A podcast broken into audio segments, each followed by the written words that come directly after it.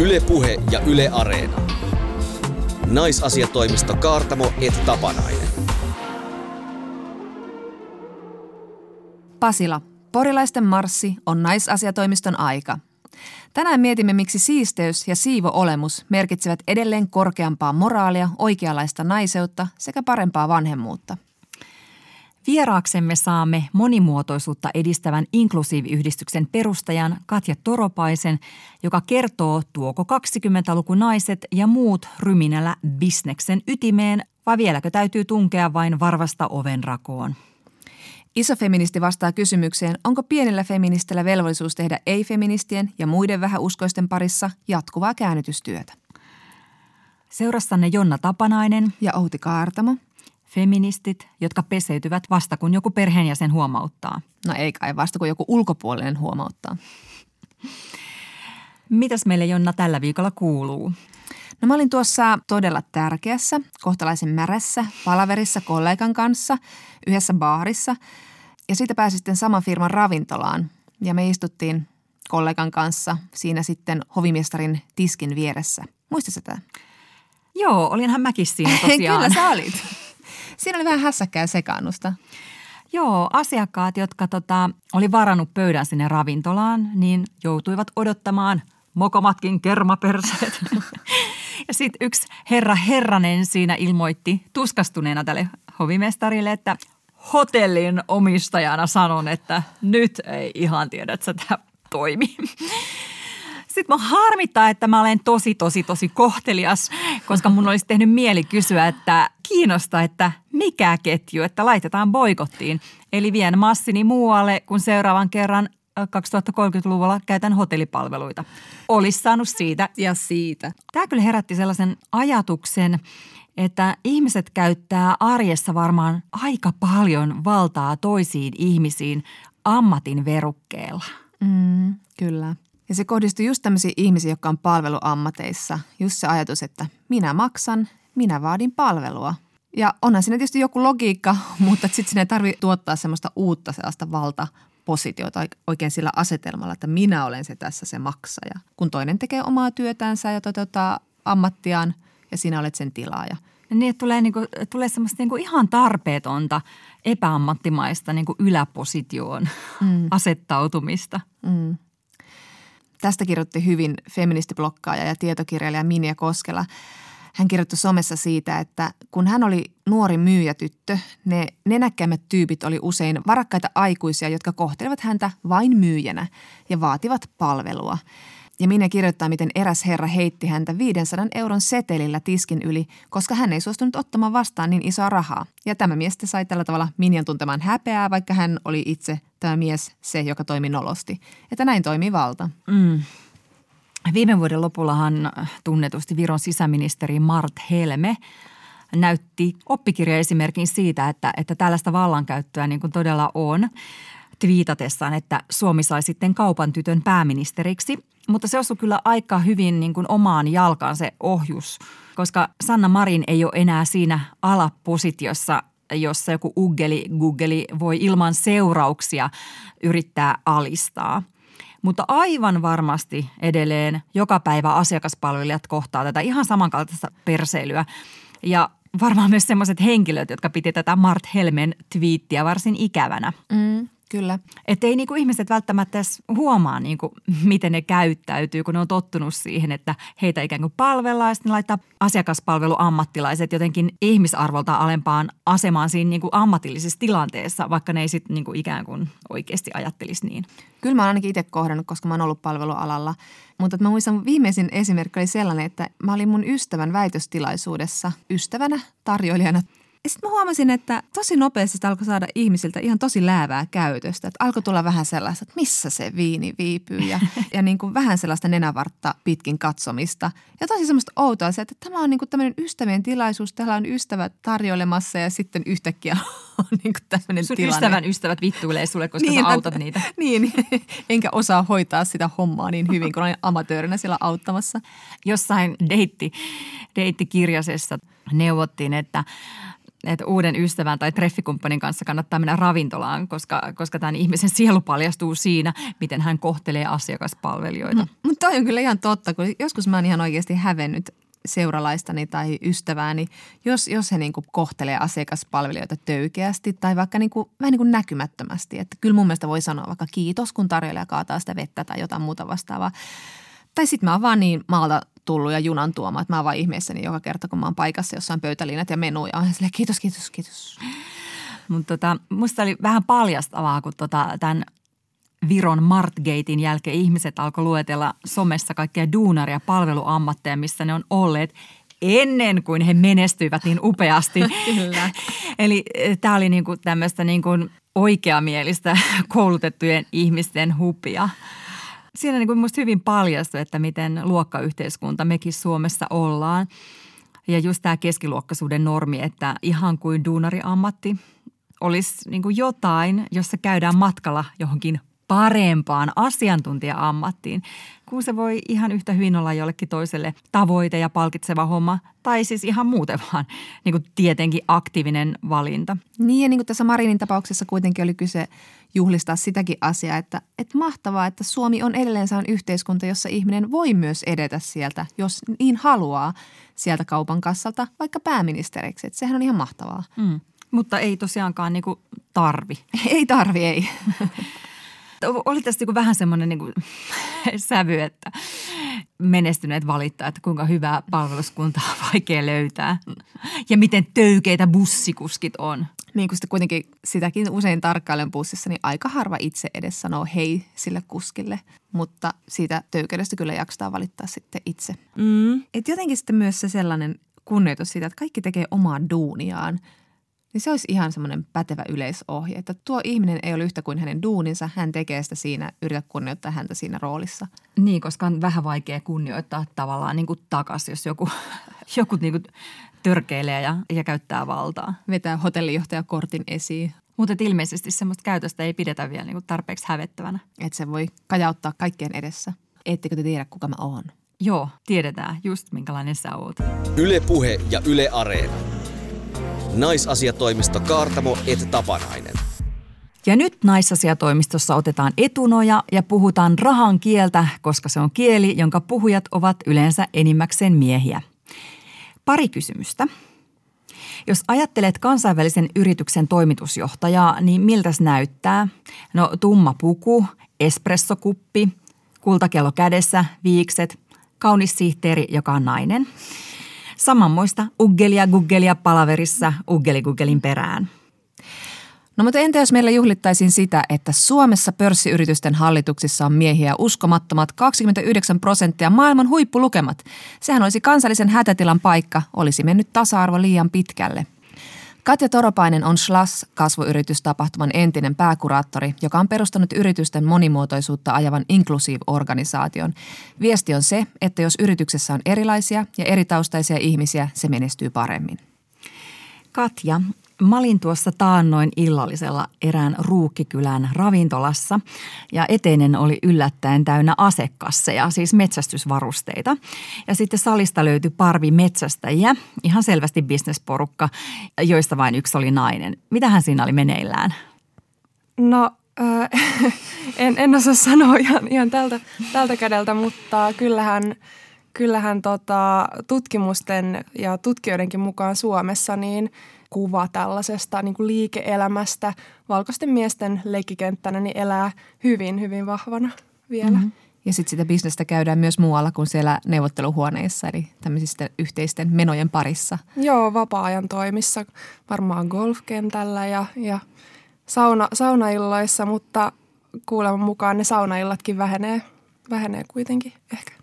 Niin noin, noin tapaamispisteet kuulostaa sille aika miehekkäiltä, jos voi nyt näin stereotyyppisesti sanoa. Metsästys, golfaus, saunaillat. Kuinka sinne mahtuu naisia mukaan?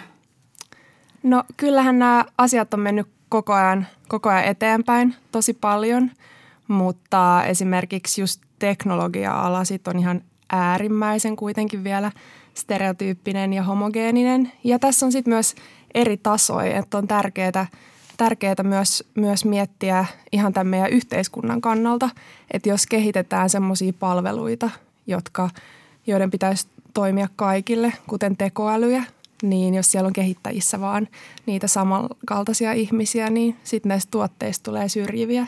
Että on eri asia, että onko joku kahvila kylässä, mitä pyörittää vai tekeekö jotain kansainvälisesti merkittävää, esimerkiksi teknologiaa, jota kaikki ihmiset käyttää. Mm. Se tuntuu hassulta, kun teknologia-ala ikään kuin mielletään aika tuoreeksi ja moderniksi alaksi. Niin minkä takia juuri se on näin jotenkin maskuliininen? No aika paljon on historiassa mennyt mönkään, että vielä 40- ja 50- tai 1940- ja 50-luvuilla Yhdysvalloissa niin koodaaminen oli naisten ammatti, hmm. mutta sitten on tapahtunut viimeisen 50 vuoden aikana tosi paljon eri juttuja – mainosala alkoi tota, markkinoida näitä PC-tä ja henkilökohtaisia tietokoneita sitten, sitten su- suoraan miehille ja, ja myös jossain vaiheessa yritykset alkoi rekrytoida esimerkiksi koodareita tämmöisillä persoonallisuustesteillä, jotka sitten nykyään tiedetään, että ne itse asiassa suosi miehiä. Että tässä viimeisen yli 50 vuoden aikana on tosi paljon muuttunut tilanne. Mm. Mm.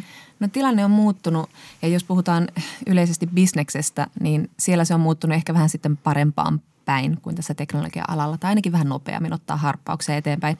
Äsken mainittiin, että pörssiyritysten hallituksissa Suomessa on nyt 29 prosenttia naisia, ja kaikissa yrityksissä keskimäärin hallituksissa naisia on melkein 32 prosenttia, mutta nämä luvut ei kerro kauppakamarin selvitysten mukaan mitään siitä, että kuinka paljon johtoryhmissä on naisia, eli valtaosa johtoryhmätasolla toimivista naisissa toimii niin sanottujen tukitoimintojen johdossa, eli eivät ole siellä yrityksen strategisella huipulla. Miten näissä yrityksissä yleensä selitetään naisten puuttumista sieltä kärkipaikoilta? No semmoinen, mitä mä oon, mä oon nyt kanssa tänä vuonna paljon kuullut, kuullut, on, että naisia ei vaikka hae tai ole hakenut johonkin tehtäviin.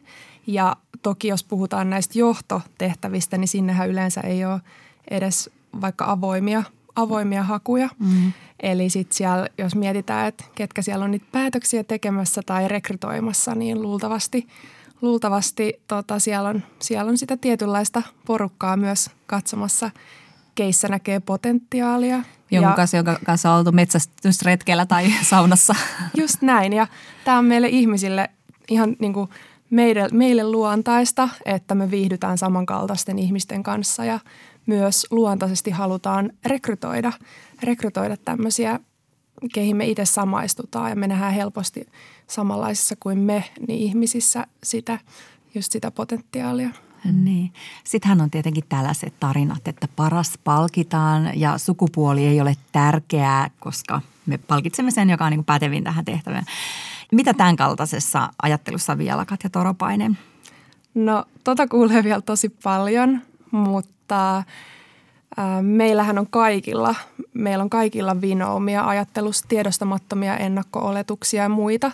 Eli käytännössä tämmöinen täydellinen meritokratia tai sellainen niin kuin täydellinen reiluus, se ei ole edes mahdollista, koska maailma ei ole niin looginen paikka tai me ihmiset ei olla, olla loogisia. Ja myös esimerkiksi liikemaailmassa ja, ja teknologia-aloilla, kun on tällainen epäsuhta, niin, niin se, se ei toimi – Uskoiko nämä yritykset itse näihin omiin selityksiinsä vai, vai pitäisikö niiden nähdä vain vähän enemmän jotenkin niin kuin vaivaa? Sä esimerkiksi itse oot SLAS-esiintyjä varten reissannut maailmalla ja etsinyt ihmisiä, naisia ja, ja muita. Joo, että kyllä mua yllättää vielä, että kuinka vähän ö, esimerkiksi suomalaisessa liike-elämässä me ymmärretään – näitä tämmöisiä tiedostamattomia ennakkoluuloja tai biaksia, mitä meillä ihmisillä on. Eli esimerkiksi, että stereotypiat vaikuttaa meidän päätöksentekoon ja me ei olla, ihmiset ei olla kovin rationaalisia ja loogisia.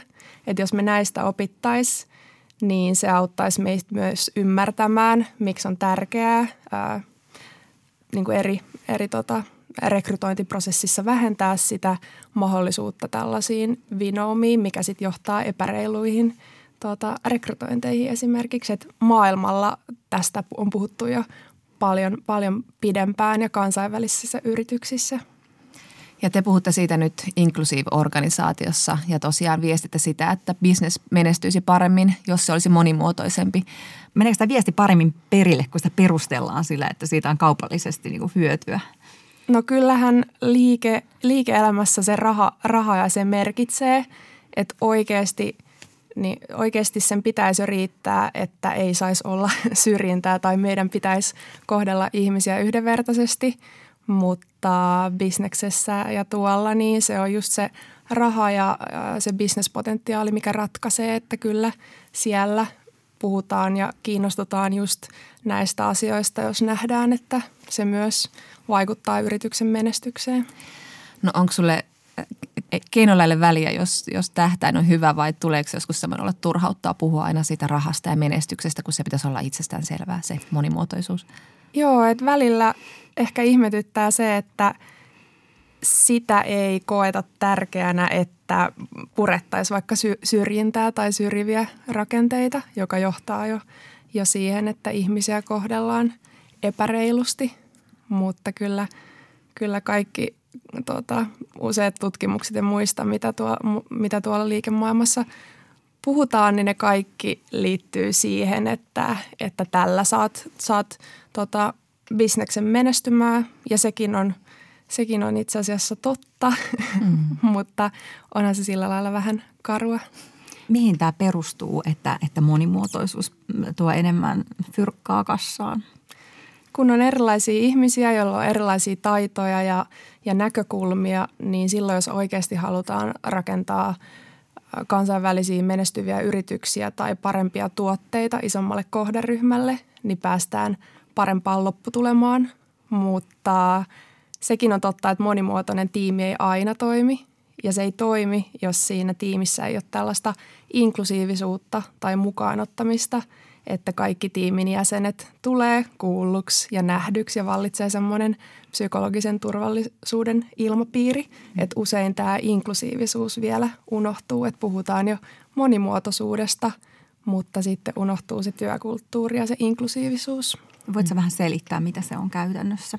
Eli äh, inklusiivinen työkulttuuri tarkoittaa vaikka sitä, että tiimissä, jossa ollaan, niin – jokainen ihminen kokee sen tiimin ja sen, sen tilan ja työskentelyn niin turvalliseksi, psykologisesti turvalliseksi ja tuntee myös, että tulee kohdelluksi reilusti, kuulluksi, nähdyksi ja näin, koska silloin, kun me voidaan oikeasti, silloin kun on hyvä tiimihenki myös, niin kaikki pääsee kontribuoimaan just siihen itse, itse työhön. Mm. No nyt kun suomalaisissa yrityksissä on hallituspaikoilla ne naisten enkat, niin se on tietysti hienoa ja totta ja se luku on kasvanut kymmenessä vuodessa jonkin verran.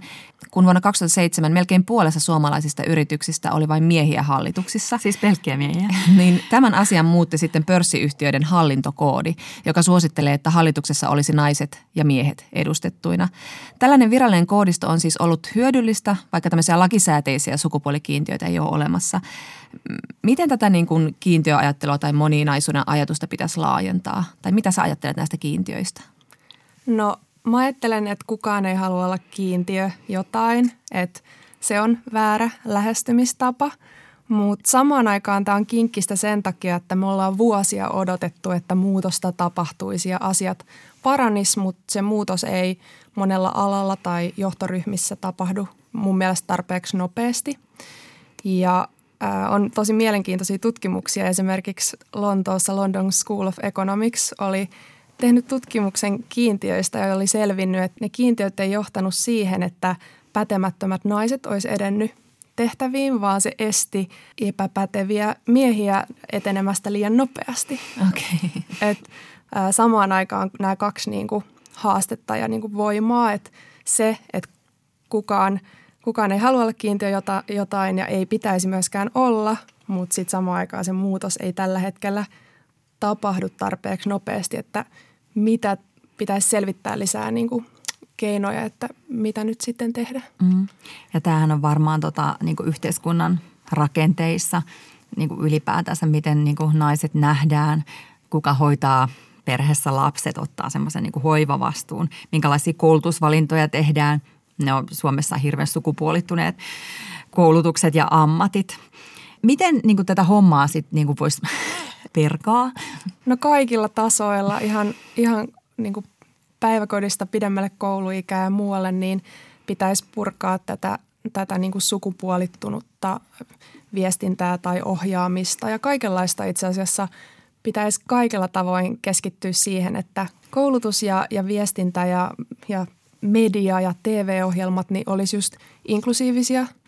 Ei pelkästään se, että ne ei olisi vapaita tämmöisistä vahvoista sukupuolistereotypioista, vaan ne ottaisi myös kaikki vähemmistöt ja erilaiset ihmiset paremmin huomioon. Että kyllä tässä olisi tosi paljon työtä tehtävänä vielä, että me ymmärrettäisiin kuinka paljon viestintä ja sanat ja värit ja kaikki, mitä me nähdään tässä maailmassa itse asiassa vaikuttaa alitajuisesti meihin ja myös nämä sukupuolittuneet rakenteet. Aivan. Facebookin johtaja Sheryl Sandberg kirjoitti Liinin kirjassaan, kuinka naisten pitää ottaa se tiukka etunoja, mennä mukaan sinne miesten pöytiin ja niin kuin vastuutti naisia, mutta ei niinkään katsonut sitten niitä syrjiviä rakenteita.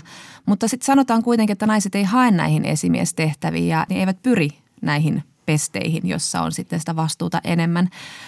Mutta mitä jos ei kiinnosta? No itse asiassa jo monet tutkimukset McKinseyltä ja BCGltä, jotka on tutkinut näitä asioita, niin ne on, ne on sitten kuitenkin, ne tutkimukset on osoittanut, että naiset ja miehet suureksi osaksi haluaa edetä yhtä paljon, mutta sitten jostain syystä naiset jää jälkeen. Hmm. Eli se ei välttämättä olekaan kyse siitä, että naisia ei hakisi, mutta koska meidän käsitys vielä johtajuudesta niin on stereotyyppisesti, stereotyyppisesti vastaa käsitys tämmöisestä niin kuin maskuliinisesta äh, valkoisesta miehestä, niin se voi sitten alitajuisesti vaikuttaa siihen, että keissä me nähdään sitä johtajapotentiaalia. Mm, mm. Niin sitten naisjohtajistahan sanotaan, että, että sehän on niinku pahempi kuin miehet tai että pitää olla niinku mies, että, että voi pärjätä bisneksessä. Että ehkä me voidaan muuttaa sen sijaan bisnestä. Niin, että kyllä mitä mä oon puhunut ihmisten kanssa, jotka on sitten pidempään, paljon pidempään ollut liike-elämässä, niin kyllä tässä on koko ajan viimeisen, viimeisten niin vuosien ja vuosikymmenen aikana ollaan menty parempaan suuntaan, mutta kyllä, kyllä se johtaminen vielä nähdään vähän konservatiivisesti semmoisena. Mm. Mutta sitten on kuitenkin viime aikoina ruvettu puhumaan vähän tämmöisestä niin ei-hierarkisesta työyhteisöstä ja, ja niin kuin ihmistaidoista ja siitä, että se on vanhanaikaista johtaa auktoriteetille, vaan pitäisi kuunnella ja, ja niin kuin ylipäätään osallistaa kaikkia erilaisia ihmisiä siinä johtamisessa. Niin onko nämä johtamiskäytännöt muuttunut ja onko siellä sitten potentiaalia enemmän naisille, naisille mm. johtajina? Ja onko, onko nämä vain sellaisia lehtijuttuja, että nyt, nyt uskomme tämmöiseen hyvinvointijohtamiseen? Tapahtuuko sitä oikeasti, Katja Toropainen, out there? Mm. Kyllä sitä tapahtuu mutta on varmasti ihan hurja määrä erilaisia yrityksiä ja niissä ihan yrityksissäkin erilaisia johtajia. Että sieltä löytyy varmasti laidasta laitaa ihmisiä, että se voisi olla, olla kyse vaikka siitä, että minkälaiseen yritykseen tai työkulttuuriin päätyy tai minkälainen se oma, oma pomo sattuu olemaan. Mm. Ja sitten monissa yrityksissähän kukaan ei ole valinnut sitä johtajaa, vaan se on se, joka on sen firman perustanut ja sehän saa olla ihan minkälainen tyyppi vaan. Mm. Et tämän takia itse asiassa mä kannustaisin myös naisia lähteä yrittäjäksi ja myös sijoittamaan ja ää, sijoittamaan, koska se on, se on omistamista ja se on hyvä tapa vaikuttaa. Mm. Suomessa tota, sitten taas niin kuin johtajankuva politiikassa on muuttunut nyt viime vuoden lopussa aivan kertarysäyksellä. Nyt onkin näin, että näyttää siltä, että yritykset raahaa tämmöisen niin kuin muutoksen perässä, vaikka usein se kaupallisuus näyttää suuntaa. On vähän ketterämpi tekemään muutoksia, koska money talks. Mutta onnistuuko sitten kuitenkin siellä, siellä tota, no, niin yrityspuolella se vallasta kiinni pitäminen paremmin? No kun poliitikkojen valitseminen on kuitenkin demokratinen ja avoin prosessi, niin se on nyt ollut mielenkiintoista nähdä, kuinka, kuinka nopeasti se muutos on tapahtunut. Sen sijaan just yrityksissä ja yritysmaailmassahan nämä rekrytoinnit tapahtuu suljettujen ovien takana ja jos miettii niitä valtarakenteita, ketkä on siellä vallassa, niin nehän on ne ihmiset, jotka niitä päätöksiä tekee. Ja kun liike-elämässä ja yritysmaailmassa vielä on aika, aika paljon semmoista niin kuin homogeenisuutta tai, mm. tai samanmieliset yhdessä siellä keskenään, niin se muutos ei silloin varmasti, varmasti tapahdu niin, niin nopeasti. Niin, mutta me tarvitaan esikuvia, eikö niin? me tarvitaan, se on tosi tärkeää. Se on ehkä sellainen tärkeä asia, että, että just roolimalleilla ja representaatiolla se, ketä me nähdään mediassa johtajina ja näin, niin sillä on oikeasti tosi paljon väliä. Moni ajattelee tai sanoo, että sille ei ole, mutta se vaikuttaa myös alitajuisesti tiedostamatta itse asiassa meihin. Mm. Niin ja kun tuossa alussa puhuit noista teknologiayrityksistä, että ne laahaa siellä vielä perässä, niin tuleehan aina ekana mieleen just tämmöisestä koodarista tai startup-tyypistä, niin se on se hupparityyppi, kundi, valkoinen kundi, vähän semmoinen sosiaalisesti kömpelö ja niin poispäin. Että se kuva ei ole hirveästi muuttunut, me tarvittaisiin kyllä joku semmoinen niin kuin semmoinen vähän niin kuin monimuotoisempi tämä koodarikuvakin ja, ja sitä yritetään nyt muuttaa tällä uudella koulullakin ja näin. Mutta nyt tuli taas tämä uusi tutkimus, että että 98 prosenttia näistä investoinnista menee miesten perustamille teknologiayhtiöille. Muuttuuko se asia siellä teknologiapuolella koskaan? Että se, kun kuitenkin ne massimiehet on aika usein niitä miehiä, jotka sitten sijoittaa. No maailmalla on tapahtunut tai muualla Euroopassa ja Yhdysvalloissa on nyt viimeisten vuosien aikana tapahtunut jo paljon, paljon muutosta, että maan huolissaan tästä Suomen tilanteesta ja siitä, että me laahataan täällä jäljessä. Mä en varmaan itsekään enää olisi teknologia-alalla tai, tai kiinnostunut olemaan tällä alalla, ellei mä olisi sattunut olemaan Slashilla, koska mä pääsin siellä tapaamaan ulkomailla mielettömiä tota, naisyrittäjiä, sijoittajia ja näin siellä paljon enemmän erilaisia roolimalleja ja mielenkiintoisia erilaisia bisneksiä. Niin mun mielipide on se, että, että täältä täytyisi nyt Suomessa herätä tähän niin kuin aika, aika, aika nopeasti, koska just niin kuin sanoit, niin – Kyllä, täällä on vielä aika stereotyyppinen kuva tästä teknologia-alasta ja se myös hidastaa ja, ja kaventaa sen alan potentiaalia. Mistä tämä johtuu, että me ollaan nyt sitten näin metsässä vai koskeeko tämä sama asia kaikkia Pohjoismaita vai onko tämä Suomen erityispiirre? No Ruotsissa ollaan jo pidemmällä teknologialan monimuotoisuuden suhteen, ainakin sen suhteen, että miten näkee, näkee tota, roolimalleja, naisyrittäjiä ja naissijoittajia. Et että kyllä ehkä me ollaan täällä Suomessa vähän Euroopan laidalla oltu ja aika keskenämme mm. perinteisesti hyvin niin kuin täällä keskenämme, että, että ei ole pitkään ollut niin, niin paljon kansainvälisyyttä mm. täällä, niin ehkä sen takia, mm. sen takia vähän laahataan perässä.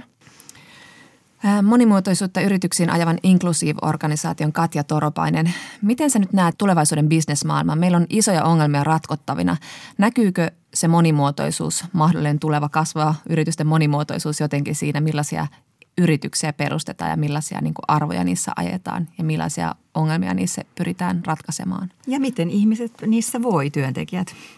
Joo, kyllä mä oon tosi optimistinen, kun mä katson mitä vaikkapa Euroopassa ja tuota, Piilaaksossa tällä hetkellä tapahtuu, että ne rakenteet on kyllä hurjat niin kuin huonolla, huonolla tavalla, mutta tämä muutos ja se, kuinka paljon ollaan ruvettu puhumaan näistä asioista ja kuinka paljon se tietoisuus on lisääntynyt ja myös on, on jo paljon tekoja ja enemmän monimuotoisuutta, niin se on kyllä innostavaa. Mä kans toivon ja itsekin sitä yritän edistää, että meidän pitää myös olla rohkeita ja puhua näistä asioista ja käydä näitä keskusteluita, vaikka ne olisi välillä, välillä vaikeita tai, tai mm. saattaisi niin kuin pelottaa tällaiset aiheet, että, että kyllä yritysmaailmankin pitäisi olla kiinnostunut, koska siellähän halutaan rakentaa merkittäviä bisneksiä ja kasvua, mm. niin jos ei me pystytä kohtaamaan näitä haasteita tai näitä vaikeita keskusteluja, niin ei me myöskään voida parantua asioissa. Ketä pelottaa? Kuka ei pysty? Ehkä ne niin kuin johdossa tällä hetkellä olevat ihmiset, jotka sinne on, on kivunneet tai päässeet, niin se on varmaan aika mukava, mukava olla siellä ja voi vähän pelottaa maailman muutos tai tulla semmoinen epämukava olo, että... Valtaa jaetaan uudelleen. Ehkä.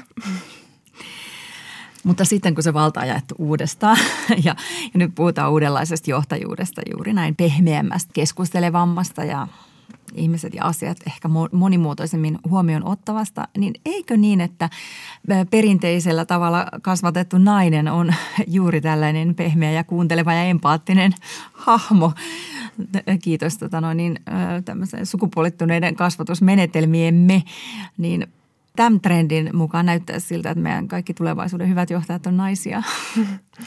Joo, ja siis mun mielestä meidän pitäisi paljon enemmän myös työelämässä ja, ja yritysmaailmassa niin kouluttaa ihmisiä ja oppia just esimerkiksi seksismistä ja, ja myös rasismista, tällaisista, tällaisista asioista, koska ne auttaa meitä myös tunnistamaan näitä ongelmia, että miten naiset laitetaan sellaisiin lokeroihin tai että on vaikka pakko käyttäytyä jotenkin, että sopii siihen, siihen sukupuolistereotypiaan, niin mun mielestä meidän pitäisi oppia paljon enemmän vielä, miten vaikkapa seksismi ilmenee työelämässä myös ja, ja arjessa. Niin sitten näihin voidaan myös puuttua ja näitä purkaa. Yle Puhe ja Yle Areena. Naisasiatoimisto Kaartamo et Tapanainen. Ja sitten, rakkaat naisasiatoimiston kuulijat, me puhumme siitä, miksi puhdas naiskeho on yhtä kuin puhdas naissielu ja miksi kaunis koti kertoo kunnon naisesta. Ja miksi in bloody hell tämä on edelleen näin jollain automaatiolla, että vuoden alku on jonkinlaista kunnostautumisen aikaa, puunaamme ja tuunaamme itseämme ja lupaamme pyhästi konmarittaa ainakin reikäsukat ja kirpparille pääsyään odottavat vaatepussit. Niin tämä nykyinen siisti, valkoinen, virtaviivainen koti, jollei kehokin, on ollut aina hyvin tämmöinen keskiluokkainen ihanne ja vahvaa historiallista jatkumoa. Tämmöinen puhdas koti ja hyvä hygienia on aina ollut semmoinen porvarillinen ihanne ja Suomessa jo 1800-luvun lopussa sivistyneistö yritti paimentaa rahvasta elämään siivosti, sillä puhtaus oli puoli ruokaa ja vain puhtaista kodeista nousi tämmöinen uusi, kunnollinen isänmaan asioita tunnollisesti hoitava sukupolvi. Ja saattohan siihen liittyä tietenkin tämmöiset pienet hengessä pysymisasiat, että vessat ja juomavedet erikseen, niin vähän menee paremmin kansakunnalla. Kyllä varmasti, mutta aika nopeasti se tuli myös tästä kodista. Myös semmoinen naisen emansipaation näyttämö. Että esimerkiksi 1900-luvun alus perustettu Martta-yhdistys teroitti, kuinka hyvin järjestetty arki ja siisti koti ovat naisen sivistyksen mittari. Mutta että myös sitten ruumi ja sielun puhtaus olivat hyveitä, joita etenkin naisten piti vaalia. Ja tietenkin naisten kohdalla se puhtauden vaatimus viittaa tietenkin myös seksuaaliseen pidättyväisyyteen, moraaliseen naiseen. Totta kai. Nyt on vähän toisenlaiset paineet, että ei riitä, että heittää laskiämpärin kadulle ja pese kätensä vessassa käynnin jälkeen jossain emalikupposessa. Että ihan samalla tavalla kuin on käynyt ulkonäön virittämisen kanssa, niin puhtauden, siivoamisen ja hygienian riitit ne vain monimutkaistuvat ja kasvavat ja kasautuvat useimmiten naiselle. naiselle. Joo, jos nyt olisi vaan semmoinen niin ankara peseytyjä, niin olisi silti ihan metsäläinen, koska eihän ne nyt sillä peseytymisellä joku ihokarvat lähde ja, ja niin kuin se keho alat tuoksua ruusunnupuilta. Ei jalat kuori itse itseään. Ei todellakaan. Ja tämä just tämä henkilökohtainen hygienia, niin sehän liittyy edelleen, se on jonkinlainen moraalikysymys edelleen mm. meillä. Se liittyy naisen kelpaamiseen. Että hyvän tuoksuinen, puhdas nainen on yhtä kuin semmoinen kunnollinen ja niin kuin oikea nainen, viehättävä nainen. Mm. Että semmoinen hienlemahdus, niin se on kyllä semmoinen pieni henkilökohtainen epäonnistuminen. Mm. Mm. Ja ylipäätään niin kuin henkilökohtaisesta hygienasta ollaan koko ajan vain hysteerisempiä. Kukaan ei saa tuoksua ihmiseltä, vaan kaikkien pitää olla jotenkin keinotekoisia tuoksukimppuja. Ja jokaiseen kehon osaan on oma tuputia tuoksu ja voide ja putsari – Mä en tietenkään käyttänyt deodoranttia raskaana, ettei siitä vaan olisi haittaa sikiölle. Huomo siitä ei ole. Ja mä pääsin tutustumaan omaan tuoksuuni. Hei minun hajuni, mm. kiva taas nähdä vuosikymmenten mm. jälkeen.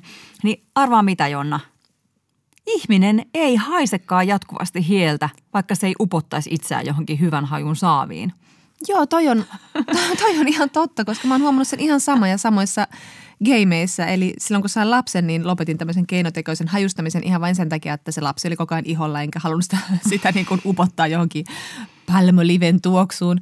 Mutta sitten mä tajusin sille, että eihän ihminen niin kuin lähtökohtaisesti tuoksu pahalta. Että ei välttämättä tarvitse tehdä niin valtavia toimenpiteitä sen peittämisen eteen. Mm. Enkä usko, että tämä on sellainen asia, että sitä vaan tottuu omaan hajuunsa, koska kyllä sen hien sitten, kun se joskus sattui tulemaan sinne kainaloon tai sattuu tulemaan, niin kyllä sen haistaa. Mm, ja mm. haistan hikisessä itsessä isäni.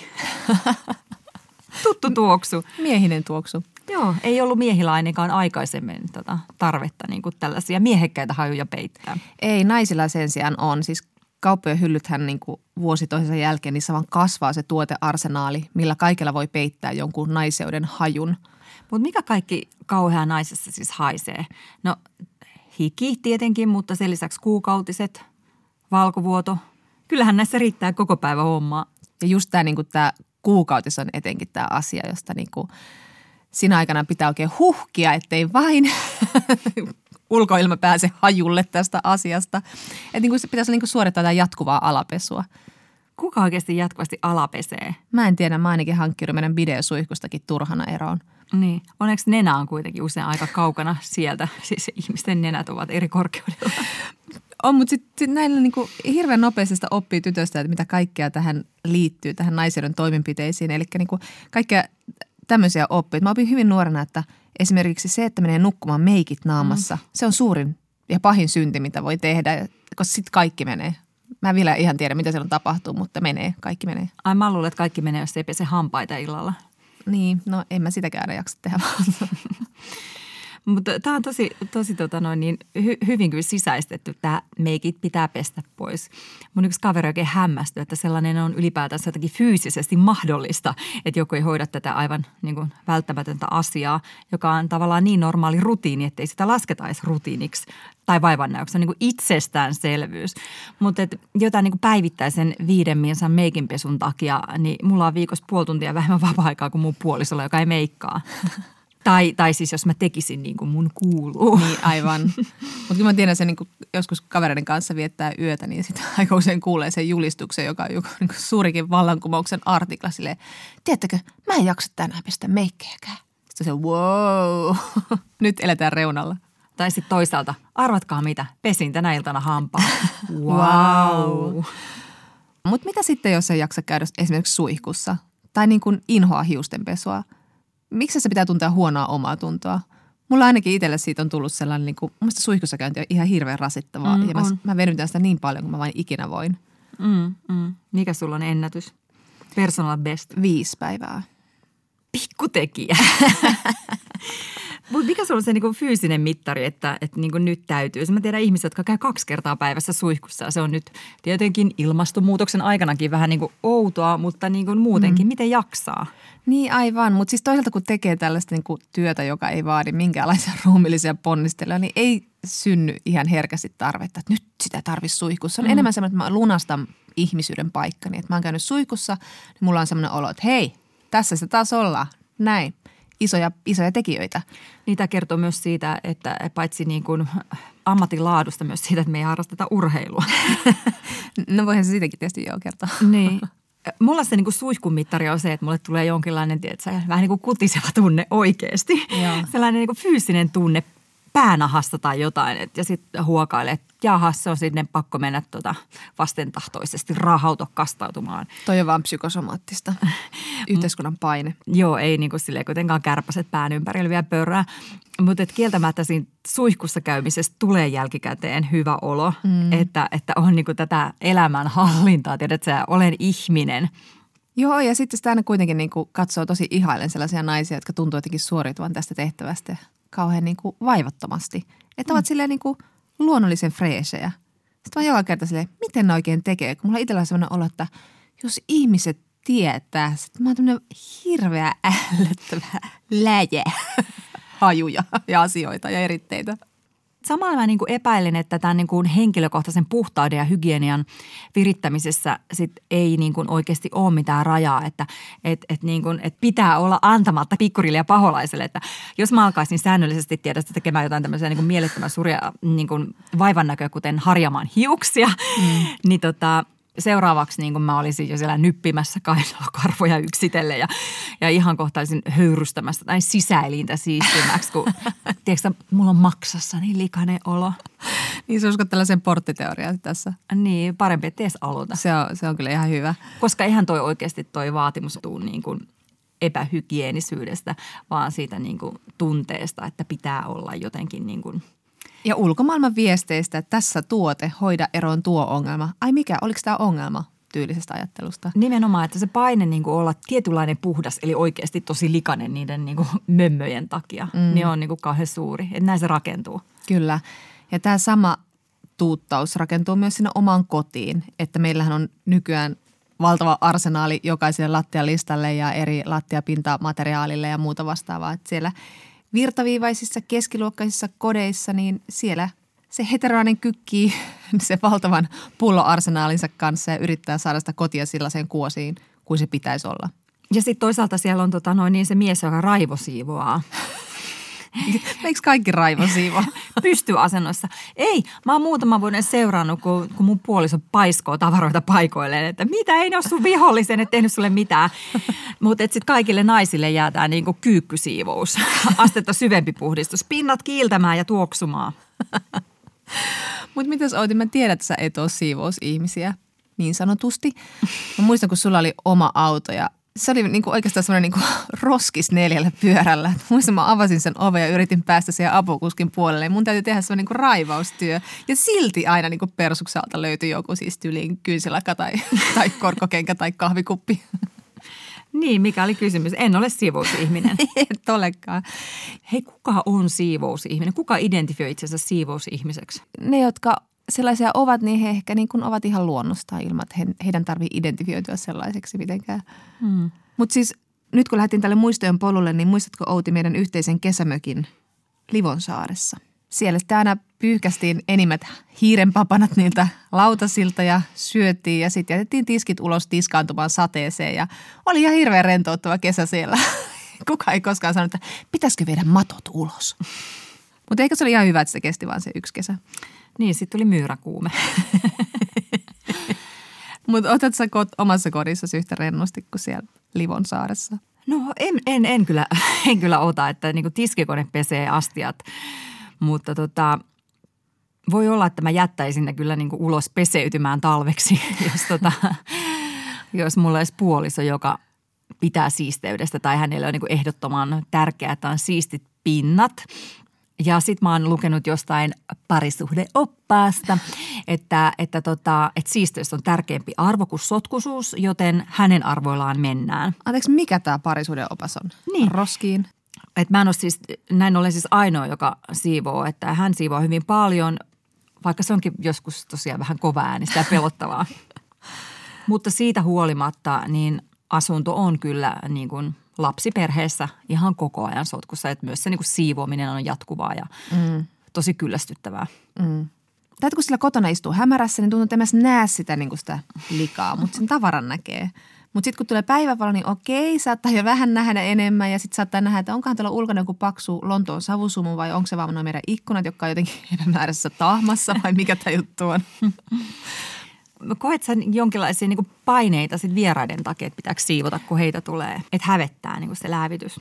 Kyllä mä oon huomannut sen, että, että niin kuin, kyllä mä kiinnitän siihen enemmän huomiota. Ja varsinkin, jos tulee vähän vähemmän läheisiä ystäviä, niin kyllä mä huomaan, että mä löydän jonkun semmoisen sukupuolittuneen tarpeen ruveta puunaamaan sitä kämppää, mitä mun mies ei tee, koska se on hänen vain se arkinen asia, että koti pidetään siistinä ja sitten mulla tulee se, niin se tarve vasta, kun tulee vieraita.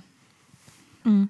Mulla siihen tota, liittyy jotenkin semmoiseen niin pärjäämiseen aikuisena se, että on niin kuin vaikka niin kuin kivoja huonekaluja ja siinä niin kuin asunnossa on potentiaalia, että se on kauniisti sisustettu. Että vaikka se olisi tosi sotkunen, niin siellä niin kuin alta on niin kuin kaivettavissa se mun elämän hallinta ja menestys. että tota, mä saan sen siivoamisella nätiksi ja mä oon siitä silloin tosi ylpeä, mutta sitten toisaalta mä en myöskään jaksa hävetä sitä sotkua. Mm. Että mä missään nimessä valitsisi niin, että en pyydä ystäviä tai tuttuja kylään tai peruuttaisin, koska kotona on sotkusta. Mutta jos mulla ei ole siellä sotkun alla sitä niin kuin ajateltua kotia, niin sitten voisi olla eri asia. Joo, mutta just tämmöinen kotipaine on saanut tässä uusia kierroksia ihan niin kuin varmaankin Instan ja sisustusblogien myötä. Että on, ihan on alettu puhua kotihäpeästä. Mm-hmm. Että ihmiset ei kehtaa päästä vieraita kotiinsa, koska se tavarakaos ja sotku ahdistaa. Ja kaikki ajattelevat, että ne ei pärjää siinä niin kuin sisustuksessa mitenkään näille tämmöisille somen superkodeille. Ja sitten kun me kaikki siivotaan just niiden vieraiden tuloa, niin kaikki olettaa, että kaikkien kotona on aina kivan nättiä ja siistiä. Tämä, tämä on niin vähän niin kuin vaikea määritellä, että mistä tämä häpeä niin kuin kaiken kaikkiaan johtuu. Meidän perheartikkelissa ammattijärjestäjä tällainenkin ammatti nykyään on, mm. niin Ilana Aalto-niminen ammattijärjestäjä kertoo, että pohjimmiltaan tämä häpeä ei liity kaappeihin, tavaroihin tai sotkuun, vaan enemmänkin siihen, kelpaanko sellaisena kuin olen että kodin siisteys on kulttuurissamme perinteisesti eräänlainen kunnollisen ihmisen mittapuu. Moni saattaa kuvitella olevansa ainoa, jonka kodissa järjestys ei vain pysy. Mikä on sotkusinta hirveää, mitä teillä on ollut tai on? Mä en tiedä, pystynkö mä tuomaan niitä luurankoja esiin kaapeista, mutta tämä on mielestäni esimerkki meidän elämästä. Just, just mä kuulin tuossa toissa iltana, kun kissa oksensi meidän sängyn alle ja sitten mä voin vakuuttaa, että mä en aio tehdä sille asialle yhtään mitään, vaan odotan, että mun mies seuraavalla löytää sen, kun se on imuron. Se on käsittämätön kyky vain sille katsoa muualle ja jotenkin ajatella, että ongelmaa ei ole. No varmaan hirveämpiäkin on, mutta tuota, se nyt tuli mieleen, että, että mulla kaatui varmaan pari kuukautta sitten punaviinilasillinen makuuhuoneen seinään. Miten se tapahtui? se tapahtui. Sitä sängystä kippaantui ja, ja, ja valui sinne niin kuin sängyn taakse. Sinne se on kuivunut. En jaksa, en ole ihminen vankilaan. Mutta niin kuin toi mun edelleenkin esimerkki osoittaa, niin mä oon myös niin kuin kerskunut tällaisella mun siivottomuudella siis koko elämäni tietyllä tavalla. Se on, mun, se on ollut mun tämmöistä outoa kapinaa, tämmöistä naisen sukupuolirooliodotuksia vasta, että minä en todellakaan mikään nainen, joka siivoaa. Mutta että, että onhan se nyt vähän lapsellista sille kerskua tuolla, että, että en ole muuten koskaan imuroinut meillä, koska mieshän se meillä neuro on, että sitä se sotku ärsyttää, mutta ei kyllä mua. Että mä niin omaksun tämmöisen perinteisen miehen roolin, että joka just valittaa sitä, että kun naisella on niin kovat standardit kodin siisteydestä, että minä olisin se rento ja luova tyyppi, niin enkä mä nyt sellaiseen aikaani tuhlaa, että antaa naisen siivota, kun sitä se kiinnostaa. Niin, siis eikö sulla ole sellainen jääkaappimagneettikin, missä lukee, että clean house is a sign of wasted life? Kyllä. Eli puhdas, puhdas koti on tota, merkki menetetystä elämästä. No mitä sun siivous henkisessä jääkaappimagneetissa lukee? Mun nimenomaan siivoushenkisessä jääkaappimagneetissa lukee, että karkaavatko ihmiset vielä sirkuksen mukana? Kaverin puolesta kysyn. Mutta se, että, että mä oon niinku tälle elänyt tämmöistä pienen ihmisen kapinaa tässä, niin, niin, niin mä oon pitänyt niinku naisen semmoista sotkuisuutta ja homsuisuutta hyvin semmoisena hurmaavana ja persoonallisena piirteenä. Mm. Ja, ja tota, ihan vain just sen takia, että niinku ne tekee jotain eri lailla. Ja kuten huomataan, tästäkin huomaa, että siivo, siivous ja siisteys on ihmeellisiä moraalikysymyksiä edelleen, niistä tehdään ihmeellisiä olettamuksia. Mutta sen mä oon huomannut, että vanhemmiten tajuaa sen, että ei se olekaan enää hurmaavaa raahustaa niin rikkinäisissä vaatteissa. Tämä on tragedia. Tai kyllä. elää jossain niin kuin läävässä. Mm, mm. Että se kertoo jotenkin, tuntuu, että sitä, se otetaan merkkinä jostain elämänhallinnan puuttumisesta. Niin.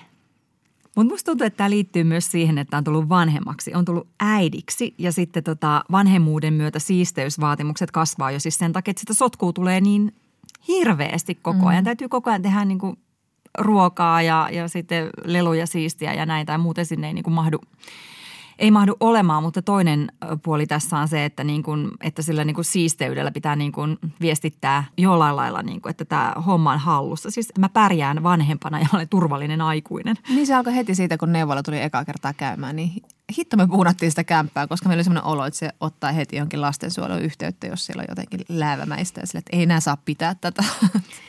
Mutta tiedätkö, tämä on ihan totta – että, tota, että sitä katsotaan. Mm. Tämä jo aikaisemmin mainittu ammattijärjestäjä Ilana Aalto kirjoittaa blogissaan siitä, kuinka tota, toden totta vanhemmuudessa onnistumista arvioidaan ihmisten kotien siisteydellä – hän kirjoittaa huoltojuuskistojen asiakirjoja tutkineen Aino Kääriäisen havainnosta, että sosiaalityöntekijät raportoi eroperheiden kotien siisteydestä, että papereissa saattaa olla kymmenen liuskaa yksityiskohtaista luonnehdintaa perheiden kodeista. Kuvallaan matot lattioilla tai lelujen ja vaatenaulakon siivo.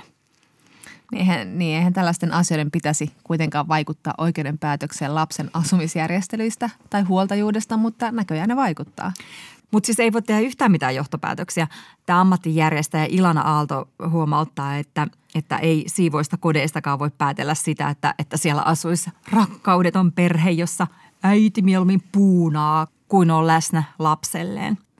Mutta kyllähän tämä vanhemmuus vaikuttaa tähän järjestyksen pitoon ihan vaan sillä tavalla, että elämästä tulee niin paljon kaoottisempaa, että jos ei yhtään yritä katsoa, että missä ne on ne vaatteet. Me ei päästä siis kämpästä ulos, jos mä en joskus tekisi sitä tällaista niin kuin täällä meidän hanskat.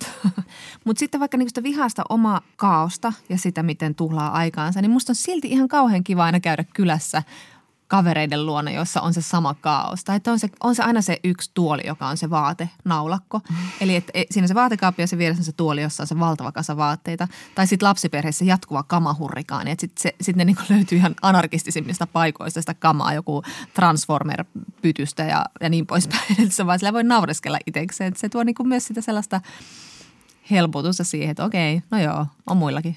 Sehän on tota, aika hauskaa, kun sisustusjutuissa on lapsiperheiden koteissa on vaan niin yksi nätti puuleilu aseteltu valkoiselle villamatolle.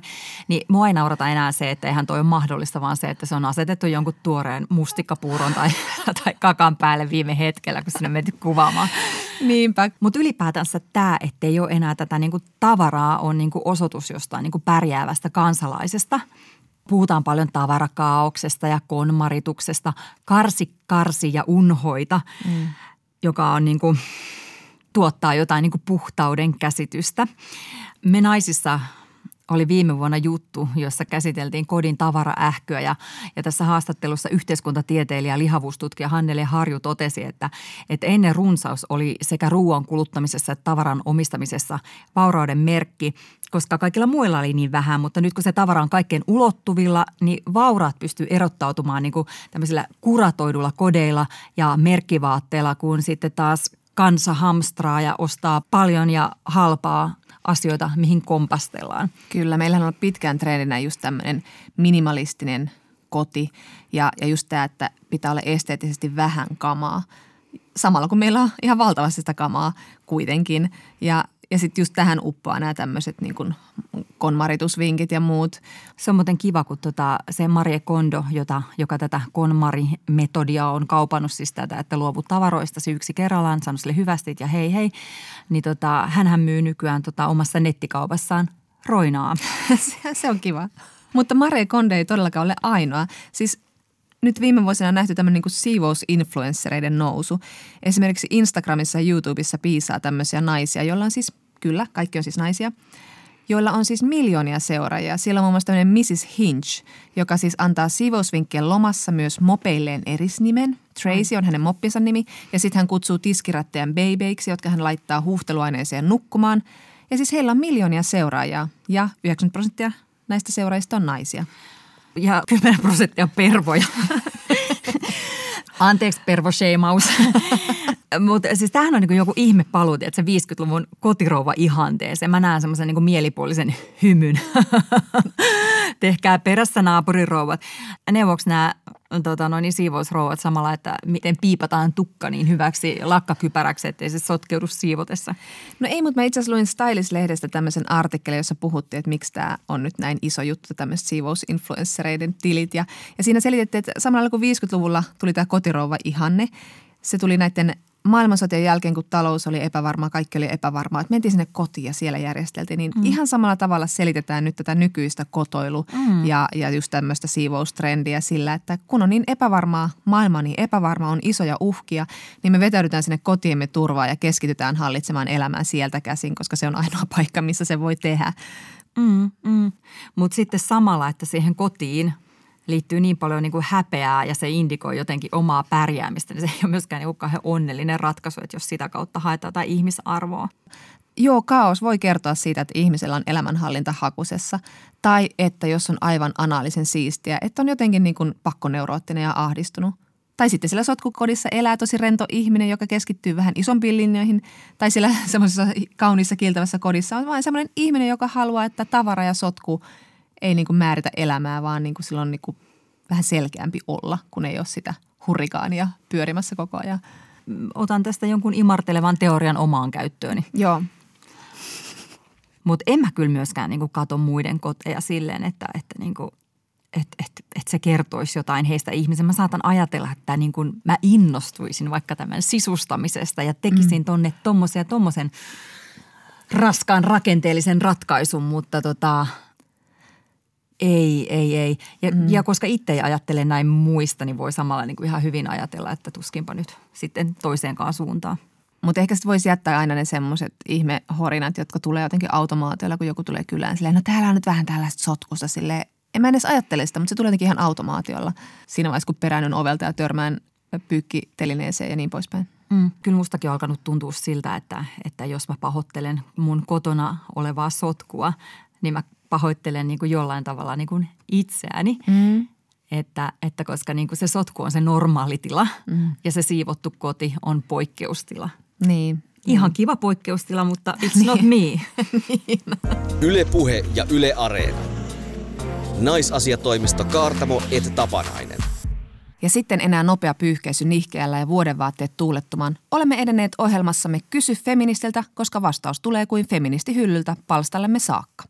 Kysymyksiä voi lähettää osoitteeseen naisasiatoimistojat yle.fi. Taina kysyy.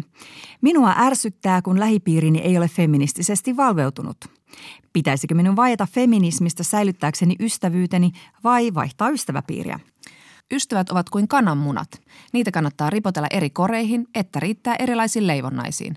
Jonkun kanssa pelataan sulkapalloa, jonkun kanssa katsotaan jouluprinssiä vielä tammikuussa ja jonkun kanssa käydään akateemista diskurssia siitä, miksi pahoittelu viestii anteeksi pyyntöä huonommin henkilön ottavan teoistaan vastuuta. Jos siis seura ei ole hyvää maastoa feministiselle ränttäykselle, mutta jostain oudosta syystä seura muuten kuitenkin kiinnostaa jatkossakin, kannattaa feminismiaiheet jättää toiseen seuraan. Feministisen salaseuraamme päivystävä dosentti Tiina The Feminist-blogin Tiina Tuppurainen tosin sanoo, ettei näe sellaista tilannetta tai kontekstia, missä feminismistä olisi syytä kategorisesti vaieta. Mutta toisaalta feministillä ei ole myöskään velvollisuutta käyttää aikaansa ja energiansa muiden valistamiseen ilman palkkaa.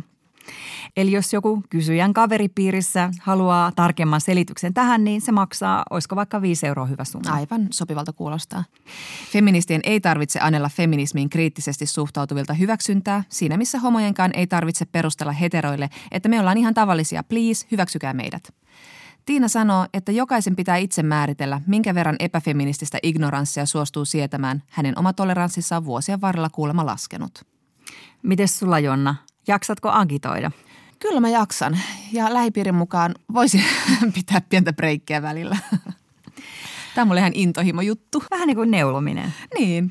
Mä joskus nuorempana lapsellisesti kuvittelin, että joku muuttaa misogyynisiä näkemyksiä, kun mä perustelen omani hyvin. Kaikenlaista hassua sitä. Kyllä sitä nuorena miettii, mutta ei se mua estä yrittämästä. Lisää kysymyksiä toivomme osoitteeseen naisasiatoimisto at yle.fi. Mutta näin on laskettu syöksylaskua musta rinne ilman sauvoja maaliin voittajina. Ensi kerralla puhumme seksuaalisesta häirinnästä. Ihana, rakastettava aihe, mutta menemme perseen kouraisua syvemmälle. Mikä kaikki on sukupuolittunutta nöyryyttämistä ja onko epidemian aika vieläkään ohi? Puhumme tietokirjailija Suvi Auvisen kanssa siitä, unohtiko feminismi muunlajiset kumppanimme, eli eläimet. Nyt näkemiin! Ensi viikkoon! Moi moi! Moi moi! Yle Puhe ja Yle Areena. Naisasiatoimisto Kaartamo et Tapanainen.